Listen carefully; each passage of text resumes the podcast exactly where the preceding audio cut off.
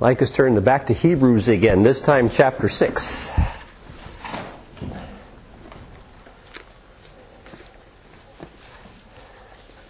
I'm spending several hours every day for the last month or so in the book of Hebrews, just soaking it in as much as I can.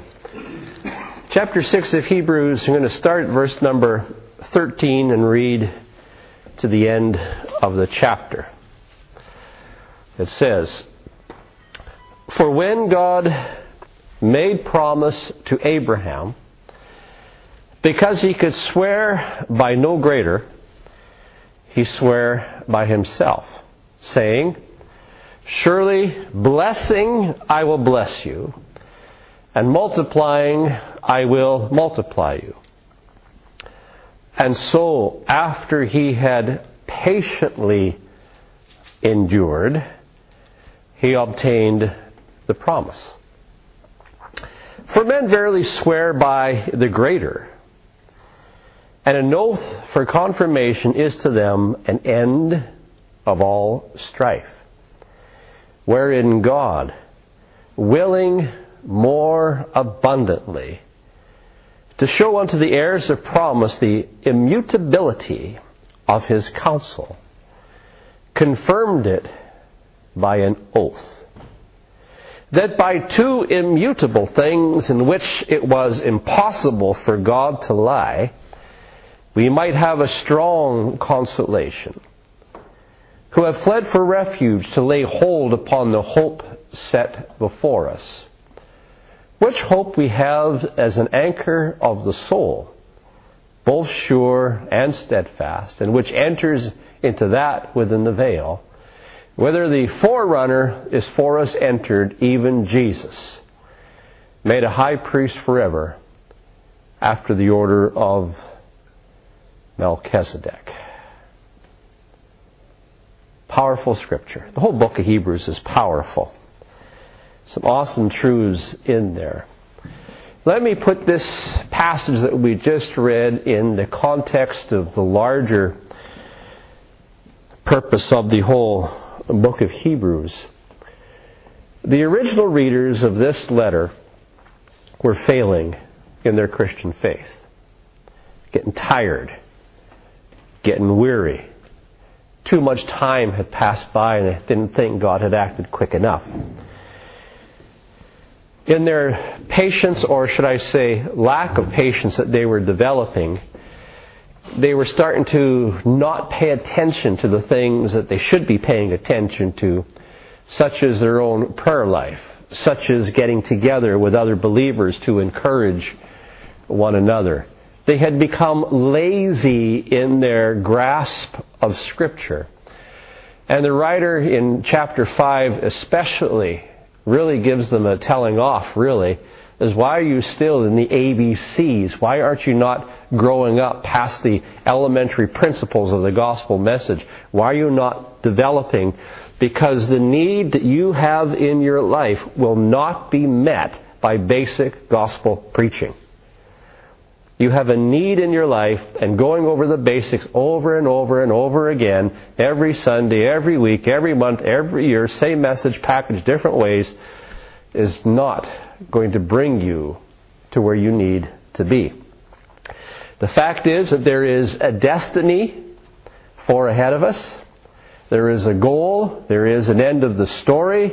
The end of the story is not dying and going to heaven. The end of the story is the appearing of Jesus in all his glory. The end of the story is when he comes to take his inheritance and wonderful truth of wonderful truths, and that includes sharing it with you and me.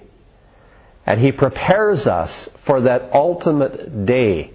And as we said earlier this morning, Jesus is eagerly anticipating his return. He's far more desirous of it than I think we are. He yearning for the day when his enemies will be made his footstool. He's yearning to receive his inheritance. And the wonderful truth is that he's yearning to share it with you and with me. And he's not desirous to take it without us.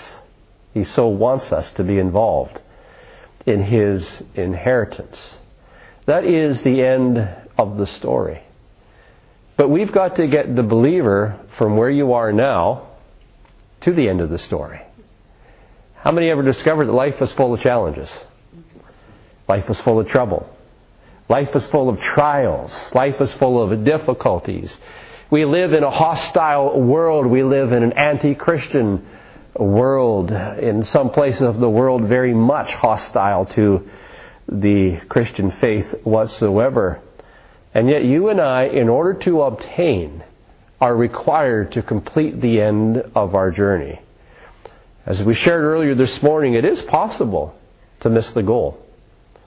If we let ourselves drift, if we let ourselves not pay attention, it's very possible that come at the appearing of the Lord Jesus that we have missed the boat, we've missed the goal, that we won't arrive where we should be. And the writer of Hebrews wants to make sure that God's people arrive where they need to arrive. Now, the big need that the writer Hebrews is giving is this we need to persevere. You have to endure. You need patience. In chapter 10, I think it is, verse 36, he says, You have need of patience. He just spells it out. You really need endurance. You need to learn to persevere. Don't miss out the goal because you're not persevering. Don't fail in the end because you're not enduring the present. And that is the thing. You need to persevere to get to the end of the story. But in order to persevere, you need to know that the goal at the end of the whole thing is real. Otherwise, there's no need to persevere for it, is there? You need to know that God is capable of fulfilling His promises. You need to know that that eternal city whose builder and maker is God is real. As a matter of fact, that eternal city, that better homeland, that heavenly homeland, that unshakable kingdom that he brings with him when he comes, that rest into which the people of God enter in that day, you and I have to know that that is more real to us than this present world. Because that's what faith is. It's the substance, it's the reality, it's the conviction of what is real. And what is real is the city whose builder and maker is God. What is real is that eternal rest. And we need to be focused on the end of the story, and faith will tell you that those things are concrete, those things are real. That's the end of the story. The world that you and I live in today is temporal and is not lasting. It's on its way out. It's been judged at Calvary. It is on its way out. And when Jesus appears again, it's goodbye, world goodbye, but hello, eternal city. Faith knows those things. And faith has got to live your present life as if that's the reality by which you live. That's what faith is. It's the substance of things hoped for, is the evidence of things not seen. But your heart and your soul and your spirit know these things. But to arrive there, you've got to be prepared. You've got to be developed. You've got to be matured.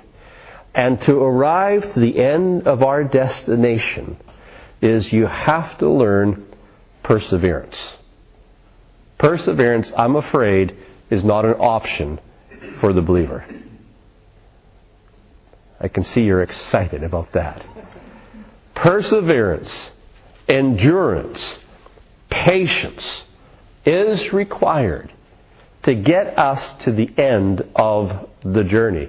But in order to put in that effort of persevering, you need to know that the promises that God has given to be completely fulfilled at the end of the journey, you need to know that they're real.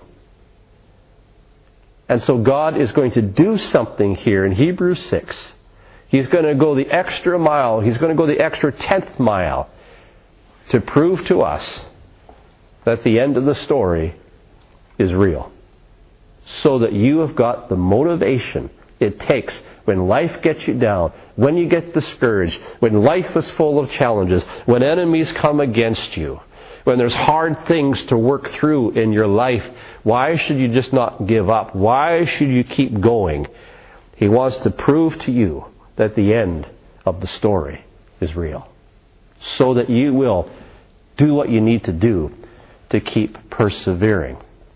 So that's why God swears by an oath. So we're going to look at what does it mean when God swears, when God himself takes an oath. Isn't that amazing?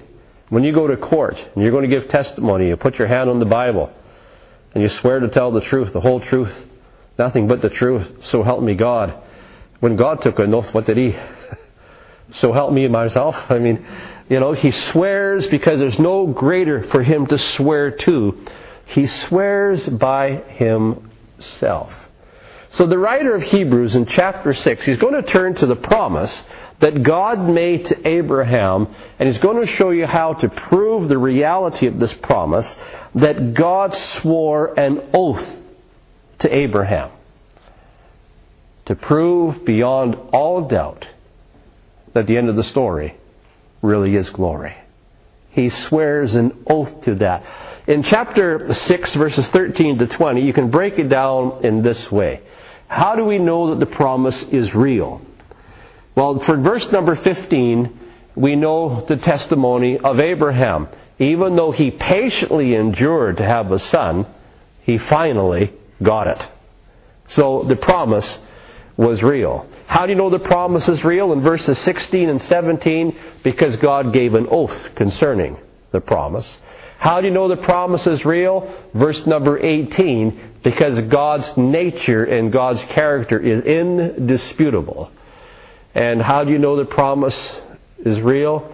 In verses 19 and 20, because you and I already experience the ability to enter into the presence of God through Christ who has arrived there before us. And that is a foretaste of the fullness that will be revealed when he comes. Abraham received the promised blessings. This is an encouragement for you and me because the writer Hebrews wants to make sure that you and I persevere so that we receive the blessings at the end of the story. Now, why this teaching of an oath is important is because when you get to chapter 7, which we're not going to, but when you get to chapter 7, to understand the nature of Christ as your high priest, you will discover in chapter 7, verses 20, 21, and 22, that Jesus has taken his role as a high priest, but he was not commissioned by a law to do that. He was set in that place as your high priest by an oath. He's taken that by oath. God swore and will not repent, you are a priest forever, after the order of Melchizedek. So we understand what the power of an oath, when God Himself takes an oath, and to realize that Jesus, as your high priest, is there because God has taken an oath. What motivation that should be for you and for me to persevere no matter what we're going through. Amen. Now, the writer is writing to people here who are facing martyrdom. And he's trying to get them encouraged for some of them to lay their lives down for their faith. I'm not trying to convince you anybody to do that. Nobody here is facing martyrdom. But he's given them the courage to go through with even martyrdom. You got a high priest. He's going to get you through. There is a better resurrection. And God has given an oath that that is the case. To strengthen them, to motivate them for those things. So chapter 6, verses 13 and 14, let's just make some comments on these verses. In chapter 6, verses 13 and 14, we discover that God had made a promise to Abraham. You know that promise back in Genesis 12? He called him out of Ur the Chaldees and said, I'm going to make a great nation out of you. I'm going to give you descendants and I will give you a land. And it was repeated in chapter 15 of Genesis that God would give him a people and God would give him a land. But in chapter 15 of Genesis, Abraham thought he had a problem. And that problem was this God, you gave a promise, but if you notice, I'm getting older? And time is ticking by. And this is getting more and more impossible. I'm getting older. Sarah, my wife, is getting older. This is getting more and more impossible. And so, because he didn't know what to do, he took his chief steward, whose name is Eliezer, and he made Eliezer to be the heir to his fortune. But God said, Wrong. No, Abraham, you yourself are going to have a son through Sarah. Your steward will not be your heir. You will have a son. And then in Genesis 15, the Bible says that Abraham believed God. Verse number 6, chapter 15, 6. He believed God, and it was counted to him for righteousness. But then he asked God a question in verse number 8 of chapter 15. And let me just read the question that Abraham gave. Chapter 15, verse 8. Abraham says, Lord God, Whereby shall I know that I shall inherit it? How do I know that I'm going to inherit this land? And in answer to his question, so that Abraham would have no doubt, what he did is he entered into a covenant with Abraham. And you can read about this in chapter 15 of Genesis. Now, they're drawing on a tradition, a practice of the time with two countries or two nations or two kings were going to enter into covenant with each other, make a treaty. What they often did is they sacrificed animals. Then they cut the carcasses of the animals in half, and they laid half of it over there and half of it over there, and the other king would do the same, and he would lay half the carcass over there and half the carcass over on the other side. And that was representing the penalty of death. And as the animal carcasses were split and laid there, then those two people making that covenant or that treaty together would lock arms and walk through the midst of those sacrificed animals, through the halves of them, reciting the terms of the agreement, the covenant, and basically swearing to each other that they will keep what they have just sworn to. And if they don't, then they are inviting the sentence of death upon themselves. What happened to those animals will happen to them. Can you imagine that God Himself walked through the animals with Abraham? Are you getting the strength of what he is saying here? How do I know you will keep the word? He says, Well, let's cut the covenant. Let's do that. Then that's what he did. And thank God for that commitment to keeping His Word. In chapter 6 and verse number 15, it says that after he patiently endured. Did I hear hallelujah on that? Patiently endured. I wish I could say to you there was another ways to obtain the promises. But God expects you, all of us to be in it for the long haul. No quick things, as much as you and I wish it was quick. But the goal is only obtained through patient endurance. Abraham, after he patiently endured, it says he obtained the promise. The fact that he obtained that promise, you can read it in Genesis chapter 1, that finally, after it was practically, it was impossible, he was as good as dead. And Sarah could not possibly conceive at her age. When they were both as good as dead, beyond human ability to pull this off, God fulfilled his promise. Amen. So when it looks like things are getting backwards for you, I suppose we should learn to rejoice because God's just making sure that the fulfillment of the promise doesn't it's not up, not us that does it. It's God. When things are getting impossible, maybe God's just setting up the miracle. And that's just the way it works. But Abraham's experience is a witness to you, and it's a witness to me that if we patiently endure, God keeps the covenant with us. It's a motivation. So Abraham obtained it in spite of all the challenges he faced. It bears witness to the faithfulness of God. Through that son, Abraham would be multiplied, so to speak, and his descendants would become the promised people who would inherit that promised land.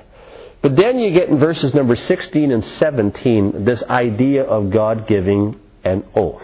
He had cut a covenant with Abraham, but in chapter 22 of Genesis, after Abraham is called upon to sacrifice Isaac, God did even more than cut a covenant, even more than give a promise. God swore an oath to Abraham. After some years after Isaac was born, a great challenge comes to Abraham. You can read about it in Genesis chapter 22.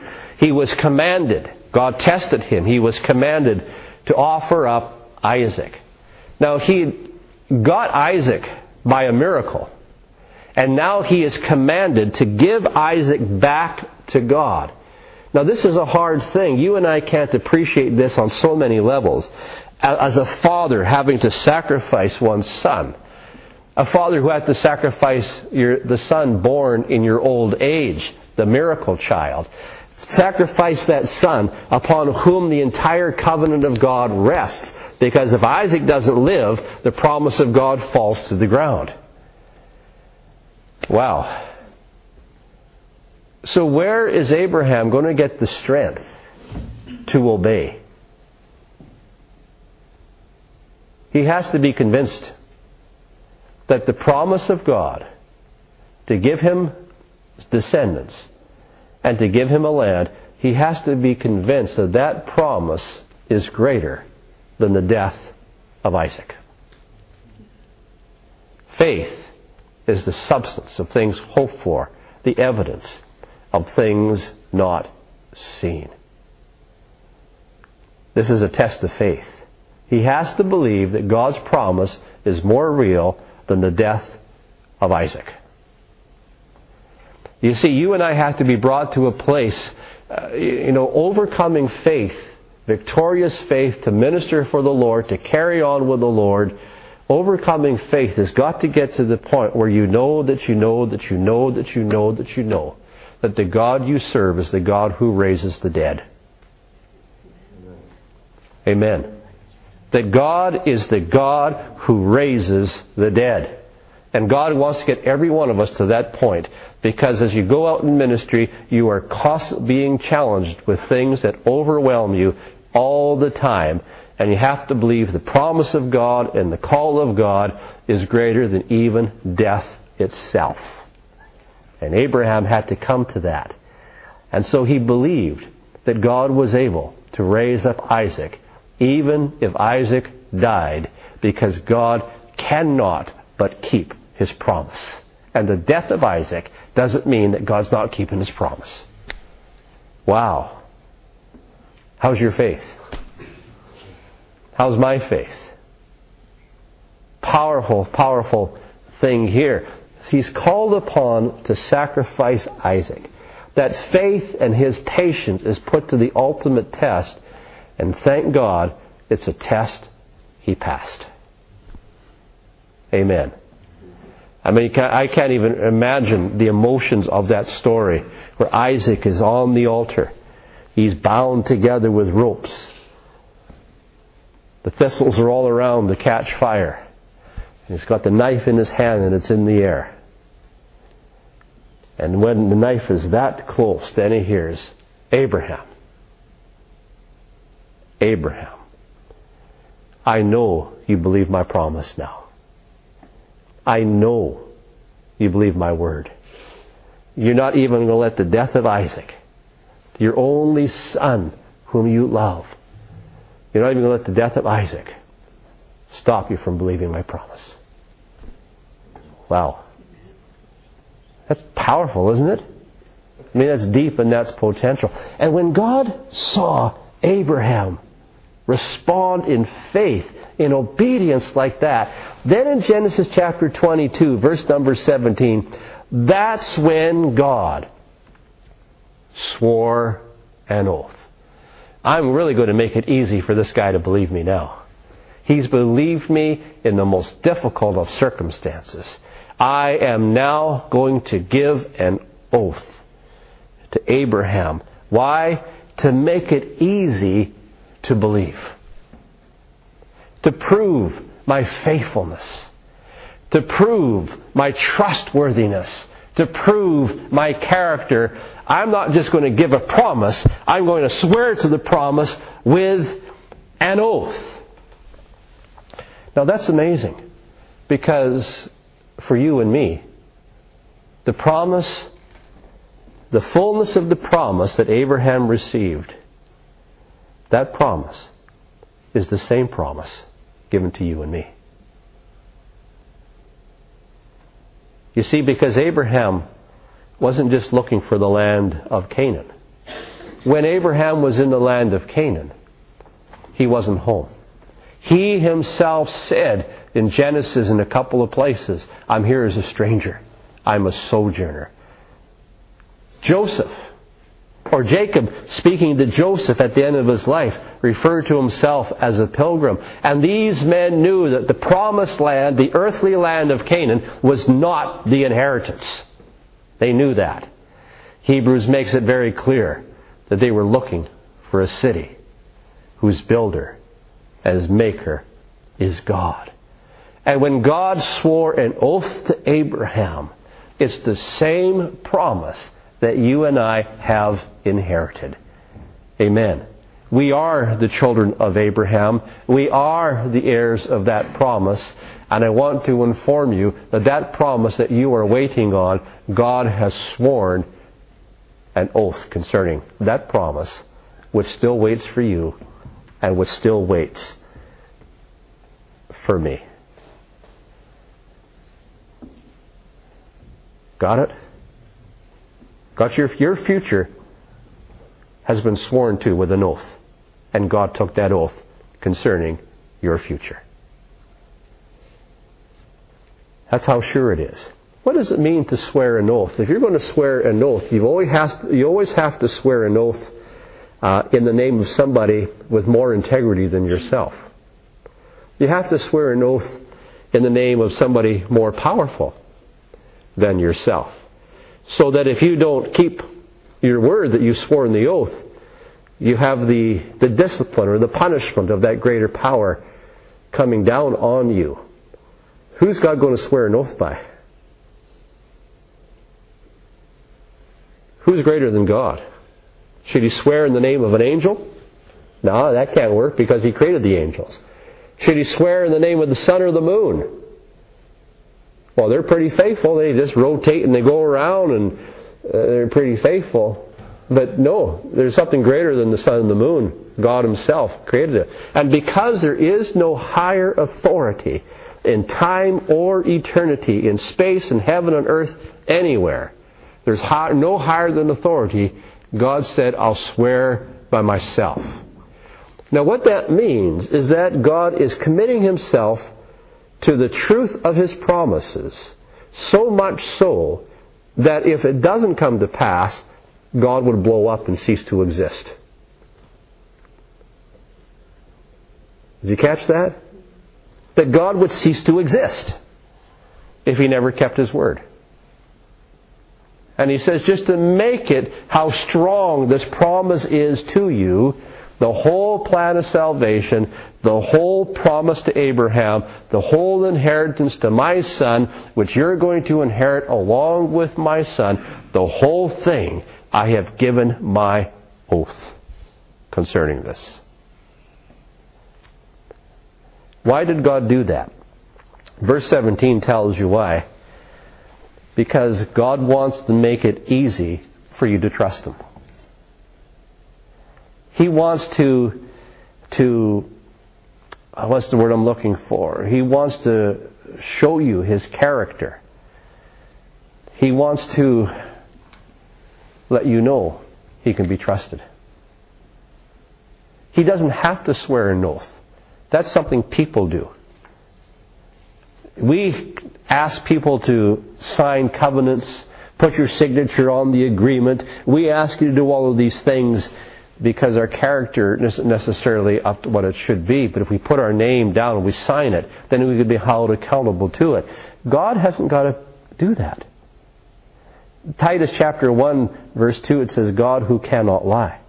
This verse here, in verse 18, it says, it's impossible for God to lie. He can't do it. He doesn't have to give an oath to prove his trustworthiness. But because he is so desirous, so willing, so wanting to provide you with something that will make you get motivated to persevere and to carry on, he goes that extra mile. Though he is God, he stoops down to our suspicious character and our suspicious nature, even about God.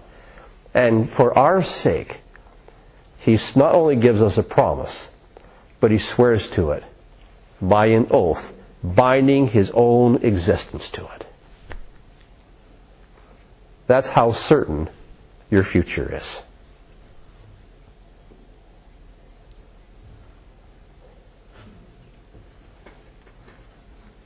Got it?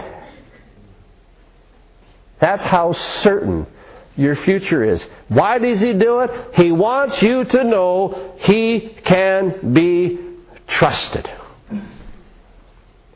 Why does he do this? To make sure this thing called hope never dies in you. You got a future. God has swore himself to an oath. You've got a future.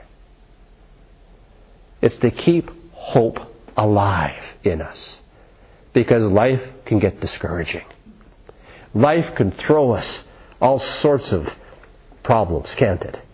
Unexpected difficulties, things we never count on. Life can throw everything at us, and we can get discouraged, and we can get weary, and we can get tired, and then we can get dull, and then we can get lazy, and then we get flippant, and then we can get all sorts of things as life throws everything at us. But God wants you to remember no matter what life throws at you, no matter what hostility you experience, no matter what challenges you get in life, no matter what disappointments you may experience in this life, you have a hope. It's as real as God Himself is real. You have a future. It's as real as God Himself is real. God's own existence is tied up with the reality of the inheritance He intends to give you. Boy, are we catching the significance of this? So, if you're ever called upon for martyrdom, which I hope you never are, but these people were, you can go through with it.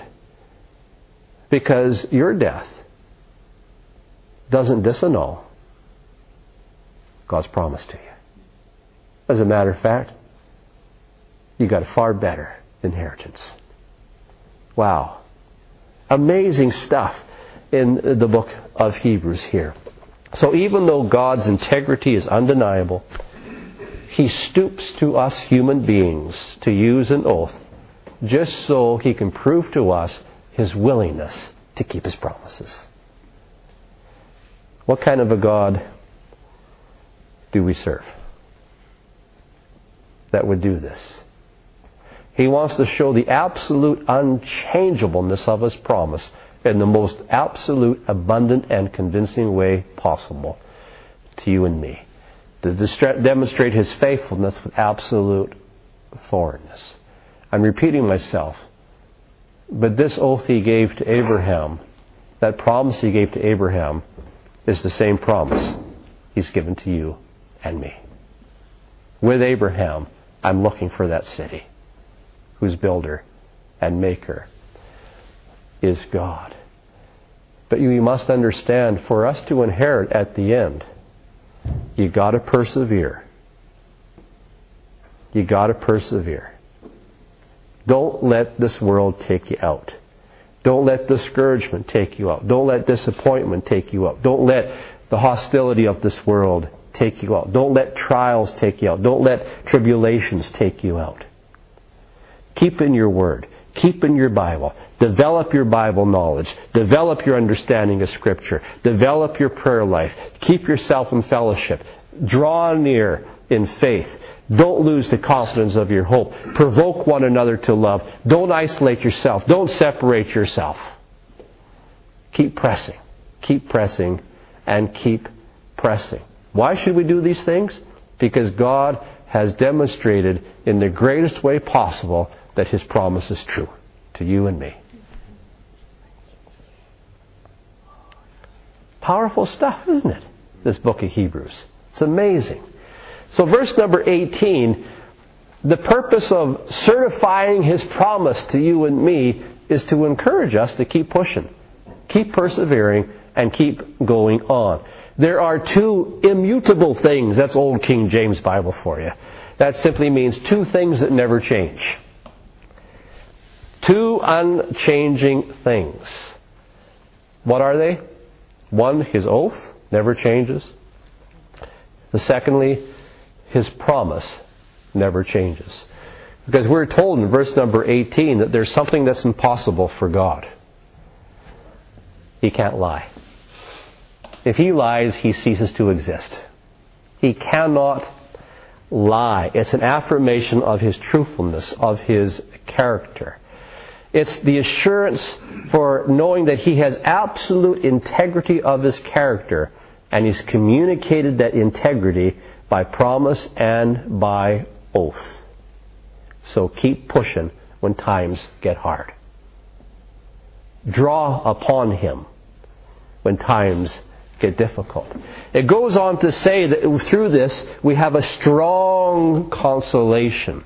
We take great comfort in this. We have a great reason to keep on going when it seems everything is against us. To keep on going and keep being true uh, to God. Then it goes on and says that we have fled for refuge, to lay hold upon the hope that is set before us. To flee for refuge to something. The fact is that we have run from danger. Now, the people in, in, who received this epistle in the first place were in danger.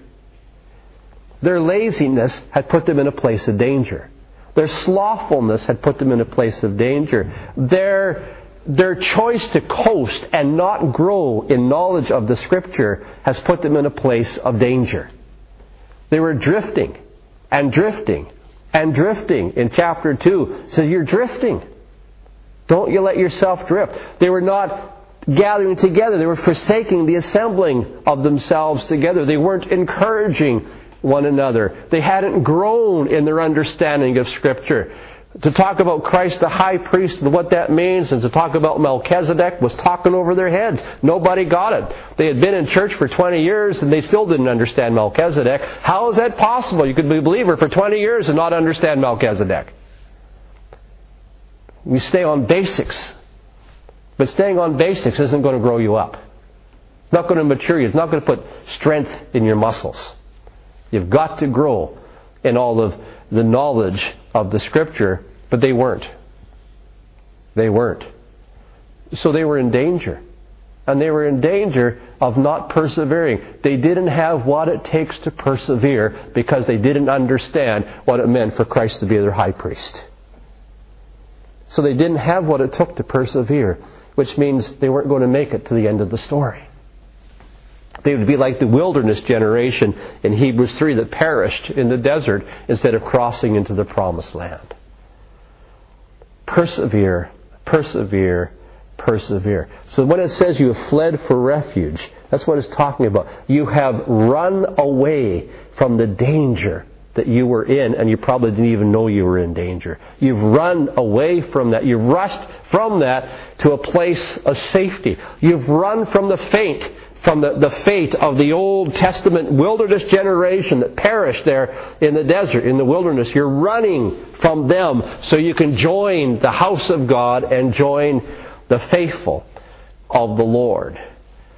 It says, take hold upon the hope. That means present action. Focus on the end of the story. Focus on it and take hold of it and discipline your soul to go for it. Keep focused on Jesus. Keep focused on the reward. Then when you get to verses 19 and 20, he says, Once the oath has produced such a certainty of your future, it, gives me three pictures here of what this will do for you and me. In verse 19, when you know that your hope, your future is that certain, it says in verse 19 that it acts, first of all, as an anchor of the soul. Verse number 20, it says this truth shows that Christ is a, a forerunner for you, and it also tells us in verses 19 and in 20 that Jesus fulfills the Day of Atonement, which I'll get to in a second. This God swearing by an oath to make you know that your future is certain acts as an anchor of the soul. Amen. Now, what's the soul? That's the part of you that's not going to die. They take your body, but your soul is going to carry on. That's the part of you that's not going to die. The soul is that part of man that transcends uh, death. When it says this hope is an anchor, that means when you're in trials and you're in difficulties, it means your mind, your will, your emotions, your conscience, all those parts of your being aren't going to be tossed around with the trials of life. Hit this way and hit that direction. It's going to be an anchor. And the boat's going nowhere when the anchor is down. This hope that you and I have so sure because God has swore to it with an oath is what keeps us in the trials of this life. Even death itself cannot annul the promise of God to us. As an anchor to the soul. We're not going to drift if you have an anchor. Amen? It's the way of avoiding eternal loss. This anchor, he says, it's sure and it's steadfast. In other words, the boat's going nowhere, no matter what kind of a storm there is. But verse number 19 says the anchor, interesting enough, is within the veil. Where is this anchor rooted? Within the veil means, if you know the Old Testament tabernacle, not in the holy place, but in the Holy of Holies, the Ark of the Covenant, the presence of the Lord, the mercy seat. That's where the anchor is. You see, here is the truth that Christ has already arrived there. Amen? Christ has already arrived there, and He's put the anchor there, and you're holding the rope. Isn't that good news? Where are you anchored? You're anchored in your reward. You're anchored in the presence of God. You were anchored in the ultimate promise already. It's wonderful truth it is. Anchored. Anchored. Anchored. But then in verse number 20, it talks about a forerunner. Now, what does that mean? It means somebody who's running before you. Let me put it this way the forerunner is the person who has won the race. He's there already. I got good news for you. Jesus has won the race. He came first place. He won the race that nobody else could win. Nobody else made it past the veil. Why? Because they were sinful people themselves. But Christ lived that obedient earthly life that qualified him to go in, offered himself in sacrifice on our behalf, and he's put the anchor down for you and for me. Isn't that marvelous? Jesus, our forerunner, has gone before us. Now, what's interesting when he calls Jesus the forerunner, that makes him better than Aaron, the Old Testament high priest, because forerunner implies that somebody else is running after you. But nobody could follow Aaron on the Day of Atonement into that Holy of Holies. Nobody could. But when Jesus entered the Holy of Holies, you and I can run in after him. Marvelous truth. Marvelous truth. And the other thing that's implied here that he's entered means he's entered into that holy of holies, that most holy place, which means that he has completed the day of atonement. It's all finished. It's all done. Nothing more needs to be done for our sins. Amen. Now, he's deliberately gone there in our behalf. As I said this morning, the eternal Son became the incarnate Son, and he lived life as you and I live it. Faced more temptation than you and I can imagine, but never yielded to sin, not even once.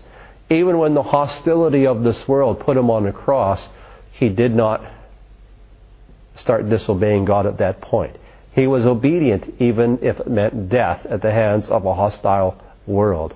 He offered himself. Nobody took his life from him. He offered himself. It was a perfect, it was a sinless life of perfect, complete, 100% obedience, never deviating once in thought, deed, or word or attitude from the will of God. What a marvelous testimony that is. You see, you're not just saved by his death, you're saved by his life, which qualified him for his death. Imagine Christ doing that for you and for me. Powerful, powerful truth. His sacrifice was accepted on your behalf, on my behalf. But when he was exalted, and God said, Okay, you can sit at my right hand, forgive me for the repetition, but I love the truth. I like, I like hearing it. He didn't go back to his pre incarnate relationship with God, he took his humanity with him. Why? because he put an anchor for the rest of humanity because he wants you and me there with him. His inheritance is not without us. Powerful, powerful truth. Now, Hebrews 7, I'm just going to read verses 20, 21, and 22. Because now that chapter 6 explains to us about the power of the oath and what it does. In verses 20, 21, and 22, of chapter 7, when Christ was made a high priest, he was put into that place by an oath. Chapter 7:20 it says inasmuch as not without an oath he was made priest. So he used a double negative there, not without an oath. And that's a way of really saying he really did it with an oath. Not without an oath he was made priest. Now, the Old Testament, verse 21, those priests were, they were made priests without oaths. But this Jesus that we're talking about, when he was exalted, he was made a priest with an oath. And then he quotes from Psalm 110, verse 4, where it says, the Father speaking to the Son, it says, You are a priest forever after the order of Melchizedek. But I forgot the first part. Did you notice I missed it? Let me quote the whole verse. It says, The Lord swore, gave an oath. The Lord swears, and he will not repent. And this is the oath that God is saying to his Son. You are a priest forever after the order of Melchizedek, and he was set in that role as our representative, as our high priest, not by a law, but by God swearing an oath. So the existence of God is wrapped up in Jesus representing you and me. You catch that? His existence is wrapped up. His faithfulness is proved when he has wrapped up his existence with Jesus as your high priest. Wow. That's amazing stuff. That's powerful stuff. So I want to repeat what I shared, some things this morning, simply because I think they need to be repeated until they are written in our hearts, explode in our conscience, the reality. What does it mean that Jesus is your high priest? What does it mean that he represents you? What does this mean that he is there by an oath and cannot possibly fail? He will never repent. It will never change. These truths will never, never change. What did we say? He's the eternal Son, who is the heir of all things. But God does not intend him to inherit without you. And because man fell into sin, the eternal Son became the incarnate Son. Why? To know all about you and me by experience. To live life to the fullest like you and I have to live it. Laid aside his divinity, lived as a man, subject to temptations. Yes, the world assaulted him with temptations. The devil constantly assaulted him with temptations and trials and enticements to sins. He's been through the whole thing. But never once, in his 33 and a half years on this earth, never once did he yield. Never once. But he proved himself perfectly obedient to the will of God, no matter what was thrown at him. Why? One of the reasons why is to understand our needs when we are faced with trial and temptation. So he knows what to give us, what kind of grace we need, what kind of mercy we need, what kind of encouragement we need. Hallelujah. Another reason he went through that old experience is because when the incarnate Son became the exalted Son and he ascended on high, he does it with the knowledge of your humanity, my humanity, his own humanity, and he takes all that and he represents you and me to the Father in his humanity. Why? Because he doesn't plan on his second coming to take his inheritance without you and me with them. Wow. And you know what? His role as a high priest to represent you and me, I got good news for you.